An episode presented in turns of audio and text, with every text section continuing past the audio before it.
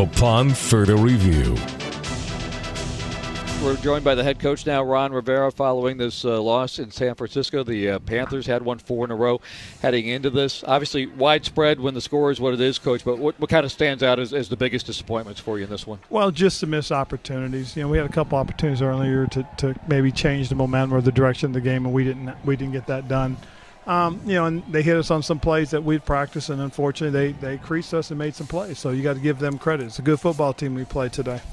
Coach, you've had a, a, crazy season so far with travel, different time zones, and the bye week. How excited are you after this to get forward, looking forward to staying closer to home on the East Coast, regular weeks, and just getting a bit of a routine finally in the second half of the season? That would be nice, um, you know. But uh, part of it, though, Jordan, is, is, we had an opportunity. You know, I thought we had a good few days of practice. The guys did a nice job in preparation, and just unfortunately we couldn't. Tra- we didn't. That didn't translate on, on the field today. You know, it, it's like I said, though, it is a good football team we played against, and I think we learned some things about ourselves. I think we learned a little bit about the direction we've got ahead as a team. What things would would those be, Coach?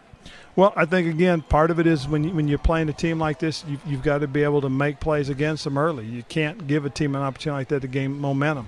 Um, offensively, you, have got to take what they give. You know, I think we got a little greedy. I think we tried to force a couple balls downfield.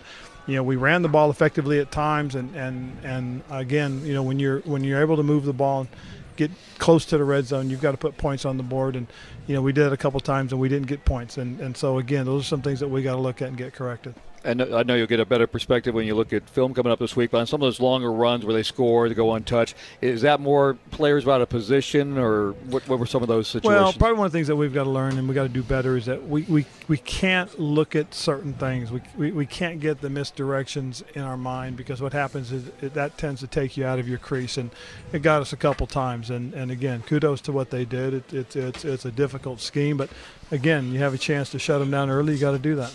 All right, Coach, we appreciate your time. Thanks yep. for joining us as always. Guys, thanks and welcome back as we're joined by Panthers cornerback James Bradberry out there. And uh, James, obviously, uh, it, was, it was all three phases struggling today against the Niners. G- give us the defensive perspective. What were some of the things that were going wrong with, with the Panthers on the defensive side in this game today? Uh, we just had too many explosive plays, uh, way too many mistakes. Uh, we make a play here and there, uh, but they would bust out a long one and get an explosive play. So it kind of halted our momentum. James Jordan here. They were uh, quite complicated in their backfield actions and fake handoffs and sweep motions. And what does that look like? I know you're a corner and you're covering a lot of the time, but just to be on the defensive side and see all that nonsense they run in their offense, how hard is that to defend? Uh, we knew going to the game they wanted to get us going side to side, east and west. Uh, but you know, it's easier said than done. It was it was hard to uh, you know just put your foot down and make a stop when you needed to. Uh, but um, just got to move on to the next game, correct our mistakes, and uh, get back on the field. That's what I was going to ask you, James. It's Mick. I mean, this hurts, I know, but it's just one loss. So, how, how does the team make sure you put the proper boundaries around this one and, and come out next week ready to go?